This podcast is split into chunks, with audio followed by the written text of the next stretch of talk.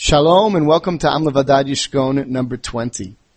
We're, dismiddle, we're in the middle of discussing the Emot HaMashiach, the Messianic era. And as we, we've already begun to explain, and as will become even clearer in the last, in the final session or two of this series, everything we've been talking about since the beginning of these discussions has pointed in one direction. And that is that history is moving towards a goal, uh, which is the goal of all of human existence. The goal of Yemot HaMashiach, uh, or of the Geulah, the redemption of the entire world. And the history of the Jewish people is inextricably intertwined with that uh, ultimate goal. And everything we do as individuals and as a nation has an impact on that. Either it, it can contribute to and hasten the coming of that redemption, or alternatively, it can hinder Uh, and delay uh, the, that that eventuality, with the effect also of causing additional difficulties and suffering for ourselves. Uh, we've spoken about that before, and we'll tie it all together um, in the last few weeks. But I would like to first just um, clarify or go into a little bit more depth about something that we raised in the previous uh, session. We saw that the Nevi'im, Uh, the prophets, both both the Torah itself and the Nevi'im, use a lot of descriptive terminology to describe the ultimate state that the world's going to reach. There's definitely certain facts that seem to be very clear in the picture. Uh, Am Yisrael returns to, to Eretz Yisrael. That was clear already from the promises to Avraham and Bereshit, and made even more explicit in the the end of the Tochacha in the book of Dvarim. Um, there's a reference to some sort of a leader, uh, who comes apparently from the descendants of David and Yishai, as we saw in Yeshayahu last time. There's this concept of peace on earth, of universal knowledge of God, of all nations coming to Yerushalayim and recognizing the truth of Of, of God and the truth of Am Yisrael's role of coming to Yerushalayim and saying, Lechu v'naleh el har Hashem el beit Elokei Yaakov, of all the nations wanting to learn Torah and uh, in some way to follow the Torah. Ki mitzion teitzei Torah udvar Hashem Yerushalayim. So there are certain, certain general principles that are very, very clear. And yet, much is unclear. Um, in fact, so, so unclear is it that the Rambam, and both this time and next time, we'll be referring to the Rambam, uh, very important, who wrote two very important chapters, actually the very final two chapters of his Mishneh Torah, the end of Hilchot Melachim. The Rambam discusses these matters, and he tells us in the twelfth chapter of Hilchot Melachim, in Perek Yud Bet, Halacha Bet, the Rambam tells us, V'chol elu hadvarim, I'm reading from the middle of the halacha here. V'chol elu hadvarim v'chayotzei behen lo yeda adam eich yihiyu ad sheyihiyu. Everything related to the ultimate redemption, nobody will really understand exactly how it's going to happen until it actually happens. Shedvarim stumim hein eitzel hanavim. Uh, the words of the prophets are very, very vague and, and, and, and unclear. Gama chachamim, and here the Rambam makes a statement that is actually quite radical if you think about it. He says, Gama chachamim ein lehem kabbalah bidvarim elu, ela lefi hechreya hapsukim, ulefi kach yesh lehem machloket bidvarim elu. Last week, we read uh, a number of samples from the Gemara and Masechet Sanhedrin, which I Uh, indicated were just really a random, almost random sampling of many, many, many statements of Chazal on these matters. And normally when we open up the Gemara or when we open up Midrashei Chazal and we find statements there, we treat them with a certain level of authority. These are not simply, uh, if we read a Mishnah or a, a statement, let's say, of Rabbi Akiva or of, or of Rabbi Tarfon or Rabbi Yoshua, Rabbi Meir, or if we read Uh, statements of Rabbi Yoshua ben Levi we quoted last week, or later on the Amoraim, Abaye, Virava, Rav and Shmuel, any of those uh, luminaries that that are recorded in the in the Mishnah and the Talmud and the other literature of Chazal, we treat those statements not simply as the personal opinions of uh, particularly great rabbis, but as part of an authentic tradition. Part of the Misorah. And that's why statements in the Gemara have a certain level of authority. But on this particular issue, in terms of explaining to us what's going to happen when the final redemption occurs, the Rambam actually tells us that they don't have that particular level of authority. and that the statements that are found in the Talmud are simply attempts to understand, simply uh, personal opinions. That's what he says here. Gama chachamim ein lehem kabbalah b'dvarim elu. The chachamim, meaning Chazal, the rabbis in the Mishnah and the Talmud, do not have a tradition on these matters. Ela lefi achreya hapsukim. All they can try to do is understand what it says in the in the Tanach. Ulefikach, and therefore yesh la machloket b'dvarim elu. That's a very, very uh, profound uh, and actually very, very dramatic statement. And uh, we're going to have to try to understand what that means for you and me, because as it will be clear probably in the next podcast, um, this is not simply a theoretical discussion, but there are actually requirements in halakha that bind you and me and all of us and require us to act in a certain way uh, that require us to have certain beliefs about the about not just beliefs, but actions we'll see, based on those beliefs, related to found difficulties. But we'll return to that, Bezrat Hashem, a little bit further on. First, I'd like to the idea of the coming of the Mashiach, or the coming of this uh, redemption. In the last podcast, we mentioned the pasuk, or the actually the two or three psukim in Yeshayahu, which seem to describe a fundamental change even in the laws of nature.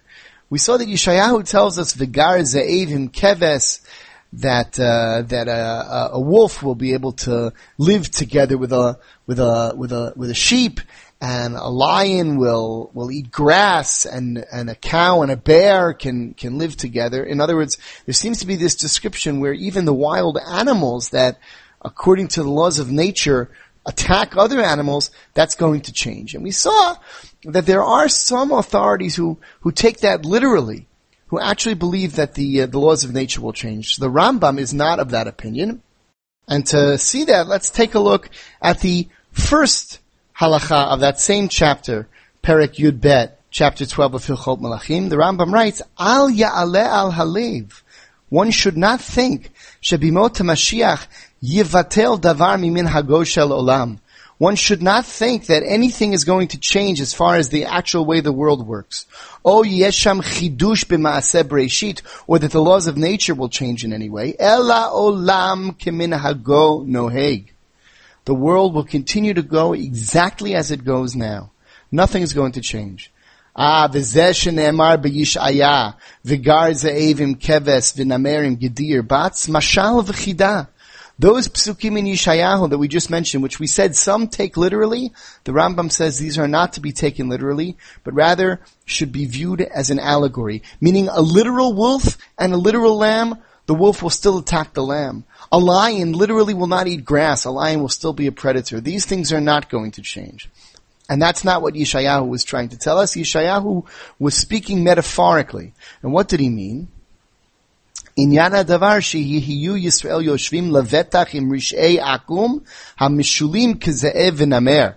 That Am Yisrael, which is represented allegorically there as the weak and defenseless animals, the, the, the cow and the goat, et cetera, they will be able to live in peace with the mighty nations of the world who are represented metaphorically there as the predators. In other words, the Rambam is descri- understands those psukim not as describing a change in the physical world, but rather a historical development um, among humanity.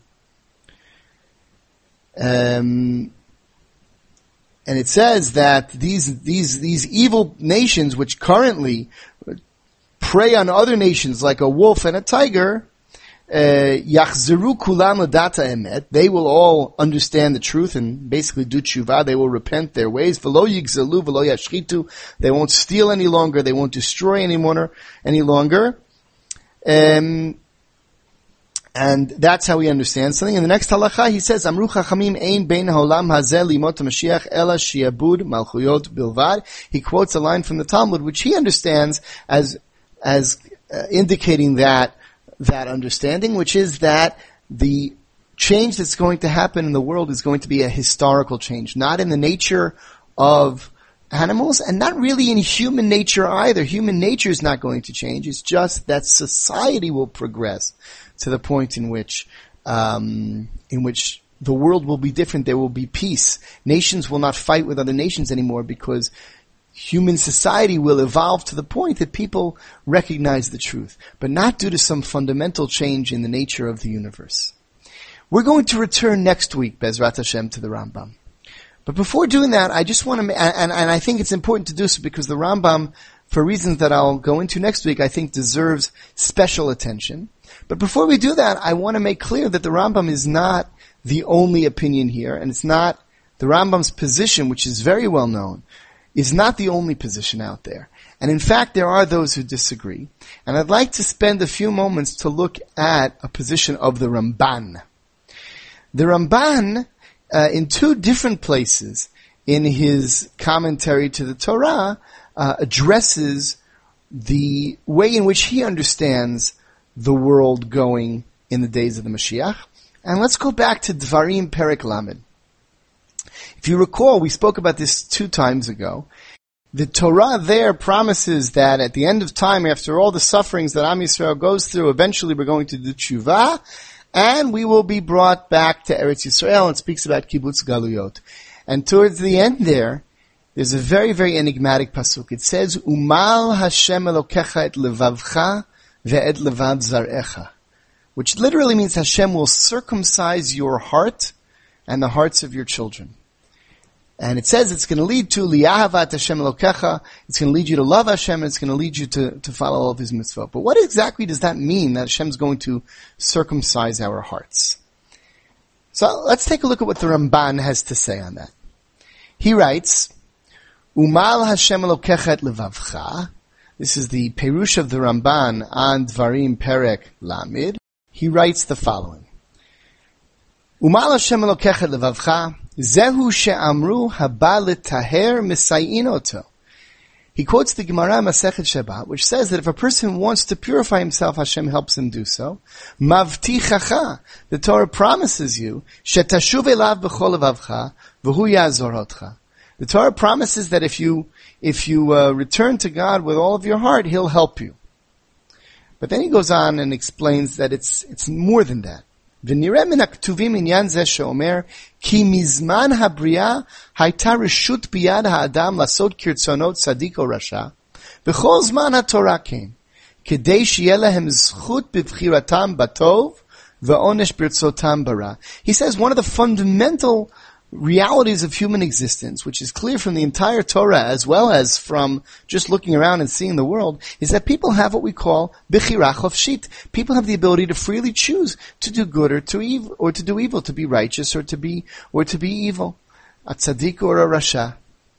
And the reason for that is that there will be value. It will be meritorious. It'll be meaningful if they choose uh, that which is good, and they'll be held accountable and punished if they choose evil. Aval limot HaMashiach tiyeh ha'bechira batov lahem teva. When Mashiach comes, the choice of good, the good choice will be will be natural. It'll come naturally to us. Lo yit'aveh lahem alev lema she'eino ra'ui. The heart will not desire that which is not worthy. V'lo yachpotz bo klal. People aren't going to have any desire to do wrong. People are going to naturally want to be good. That's what the Torah refers to here when it refers to circumcising the heart. Just like in the actual milah, the actual circumcision, there's a piece of skin called the, called the orla, which covers something up, and in, in removing the orla, that which is underneath is revealed. So that's the metaphor used here. The uh, evil desires, the Yetzer Hara, those aspects of human psychology which which cause us to desire to do the wrong thing, that's like a artificial covering, like a foreskin, like an orla, that covers up the heart and prevents the true desires of the person from coming out. Umol halev, and therefore circumcised in the heart, hu shelo yachmo v'lo yit'aveh, that there will be no longer any sort of desire to do things that are wrong. V'yishuv ha'adam b'zman ha'hu la'asher haya, v'yashuv ha'adam b'zman ha'hu la'asher haya kodem chet'o shel Adam Harishon. Man at that time will go back to the way he was prior to the sin of Adam Harishon, to the sin of Adam and Chava in Gan Eden, shehaya oseh b'tiv'o ma shera'oi la'asot. Because back then, man would by nature do that which was um, that which uh, he um, he should be doing. And he never wanted to do the wrong thing. As I explained, says the Ramban in the book of Bereshit, Perek Bet, Pasuk Tet. So let's go back there and see what he's talking about. If we go back to Bereshit, Perek Bet, Pasuk Tet, there it talks about the Eitz Hachayim, the Tochacha, the Eitz Hadaat Tov Vara. If you recall, we all know, of course, there was this, the Torah describes this tree that was in the center of Gan Eden, which it was forbidden to eat from, a tree which is described in the Torah as Eitz Hadaat Tov Vara. And that's a very, very enigmatic, uh, I think we talked about it in one of the early podcasts. It's a very enigmatic image. It's not clear exactly what that means. First of all, why is Da'at Tov Vara? Why is knowing that which is good and that which is bad, why is that something we wouldn't want a person to have? Why does Hashem Uh, prohibit that? And before eating from the tree, uh, Adam and Chava were naked, and apparently that caused no problem. Lo yitboshashu, they weren't ashamed to be naked. And of course, after eating from the tree, it became necessary for them to wear clothing, and they were punished as a result of eating from that tree, and um, and were expelled from Gan Eden. So, what exactly does that mean? The Ramban, in his commentary to the book of Bereshit, attempts to understand that, and he quotes a number of different opinions, and he says the following. V'hayafe be'inai, this is what he believes is correct. Ki ha'adam haya oseh b'tiv'o ma shera'oi la'asot lefi kefi ha'toledet.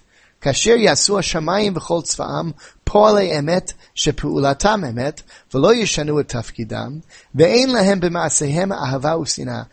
The physical world, the inanimate objects of the world, the planets, the the stars, the sun and the moon, all the heavenly bodies are described poetically in Tehillim as doing God's will, right? But they do this not by free choice. They do this because it's their nature. The sun rises in the morning and sets at night. That's just the way things are. The laws of gravity, the laws of nature, those are God's will, and nature faithfully carries out God's will without any free choice of its own, and nature never rebels against God and does the wrong thing. Um, and man was originally that way as well. When man was created, he did that which was right by his very nature. Upri ha'ilan hazeh haya molid haratzon v'chefetz she'yivcheru ochlav b'davar o behefcho l'tov l'ra. Eating from this tree, whatever that means, because it's not necessarily clear that this was a physical tree, but the, what's described in the Torah as eating from this tree was was doing something which would introduce into man the desire to do evil. In other words, what we call the Yetzer Hara. V'lachein nikra Eitz Hadaat Tov Vara. Ki hadat yomer b'lshoneno haratzon. He translates the word da'at not as the knowledge of good and evil, but the desire for good and evil. And he quotes a few psukim to um, to justify that interpretation.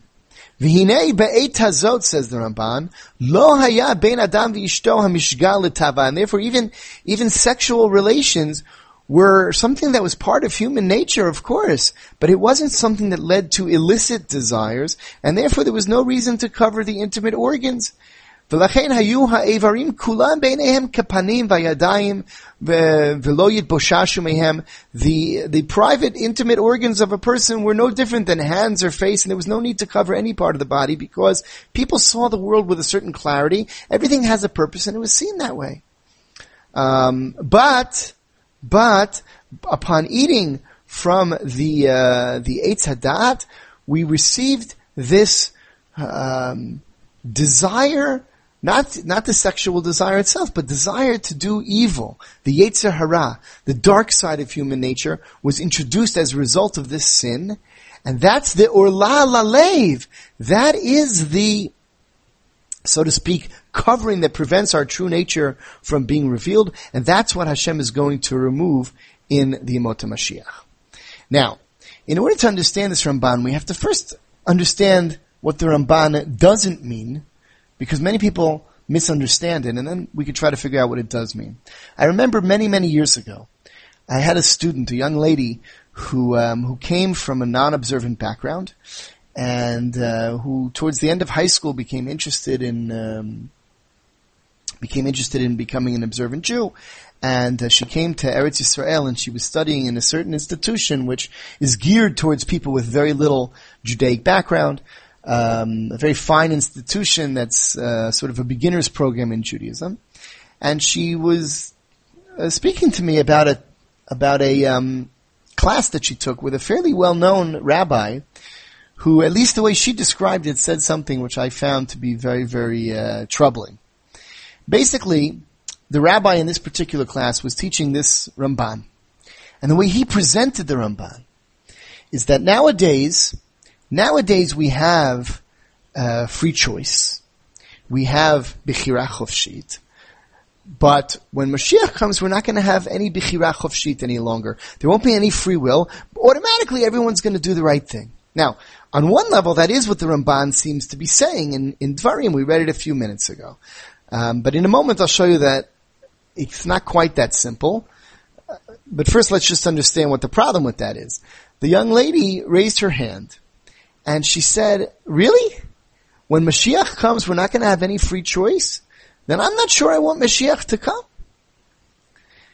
And the rabbi smiled. So she reported the incident to me. The rabbi smiled. And he said to her, the rabbi, by the way, himself, uh, this fairly well-known rabbi, he's himself someone who was Chosei B'tshuva, someone who grew up originally not observant and became observant. He said, I understand why you're saying that. He smiled and he said, I understand why you're saying that. Tell me if I understand correctly. He said, you're very troubled because you have worked very hard to arrive at the point you're at. You basically had to change your lifestyle from the way in which you were raised. You had to um, completely alter your way of thinking and go against your surroundings and break away from some of the cultural elements that you lived among. And really on your own, you had to work very hard to get to the point you're at. And you're proud of that. And you think that that's, you feel that that's a sense of accomplishment. And you're You want to continue struggling and accomplishing, and your fear that if you have no free will, if everybody just automatically does what's what's right. So on the one hand, maybe the world will be very, very beautiful because everything will be good, but it also won't have any meaning because no one really has to struggle and no one really has to accomplish anything, and, and nothing's really worth all that much in such a world. Am I correct? And the lady, young lady said, exactly. That's exactly what's troubling me. And of course, the question that she asked was an excellent one, and it is, it's the fundamental difficulty with this Ramban. And the rabbi answered her with an answer that I thought, at least the way she, maybe she misunderstood the answer. Maybe what he said was more, more sophisticated, but the way she understood it, what she reported to me was I found very troubling. He said, yes, in fact, I used to feel that way also, but I've come to understand that this is something we just have to accept because the reality is that you and I made the right choices, but most people make the wrong choices. And the, the basically this is sort of like a chesed, something that, sort of like a kindness that we have to do for other people to be willing to give up our own reward and our own ability to accomplish so that the world uh, can reach perfection. Um, in other words, he sort of acknowledged that life isn't going to mean very much when Mashiach comes in. To me, that was quite troubling. Um, I'm not sure exactly what the Ramban means, but it can't mean, it can't mean that there's absolutely no free choice and that failure is impossible. Because when the Ramban is speaking about, uh, returning to the way we were in Gan Eden, he's talking about returning to a state of existence that, that existed for a brief moment in history at the beginning of time, and humanity failed the one test they had under that, that condition. Meaning it's not that there's no challenge to life. Adam and Chava lived that way, and they must have been quite challenged because they failed. And all of human history, according to the Torah, is a result of that. So, it's not that there will be no free will at all. Obviously, there's going to be choice, and there's going to be struggle, and accomplishment is going to be difficult. But, according to the Ramban, human nature is going to be something that's fundamentally different from anything that we can imagine. Essentially, if you think about it, a world where people can walk around naked without being embarrassed and without it having any negative effect on anybody is a world that is completely foreign to any sort of understanding of reality that, that we could possibly have. And according to the Ramban, that's what's going to happen in Emot Mashiach. And if you remember way, way back in one of our early sessions when we read those Pesukim in Bereshit, we pointed out that the punishment for the sin is that mankind was expelled from Gan Eden, Adam and Chava, were expelled from Gan Eden. And the Torah gives this very, very cryptic description that Hashem placed at the entrance to Gan Eden, et HaKruvim, v'et lahat hacherev hamitapechet, Uh, the Kruvim, these angelic beings in this revolving, flaming sword, which, frankly, I have no idea what it means, but it said that it was there, Lishmor et Derech Eitz Hachayim. And we pointed out that, that that means that the path to Gan Eden, while blocked, still exists, and there's always the possibility of it being unblocked. At least according to the Ramban, that's what's going to happen. When, when, when human, when humanity accomplishes its mission, and finally brings the world to this state of perfection, we reverse the sin of Adam v'Chava, and we return to Gan Eden in order to complete the mission for, for which human beings were created in the first place, and that mission will undoubtedly also be filled with challenges and difficulties. But, however you understand it, it's clear from the Ramban that the coming of the Mashiach means a world that's completely unrecognizable to us. And as we saw earlier, the Rambam doesn't see it that way at all. The Rambam says very clearly in the in a direct contradiction to what the Ramban said, the Rambam says, nothing's going to change. Al ya'aleh l'alev shebimot HaMashiach yevatel davar miminhagahu shel olam o yesham chidush b'maaseh Bereshit ela olam kiminhago noheg. The world is going to go on exactly as it is now. Human nature will be the same. Animal nature will be the same. And the only thing that's going to change is the political organization of the world, a historical development at which people will stop fighting with one another. Not because there's something in their psychology that changes, but because society has become perfected and they all recognize the truth. And they grow up in a world that recognizes the truth. So, after having presented the Shita of the Ramban, next week, Bezrat Hashem, we will look in more depth into the Shita of the Ram- Rambam. And I'll explain to you why I indicated today that I think the Rambam deserves special attention. And we'll see what this means and what this has to do with what we've been talking about. And uh, following that, we will wrap up the entire series and try to draw some conclusions from everything that we've been discussing. So until next week, I wish you shalom.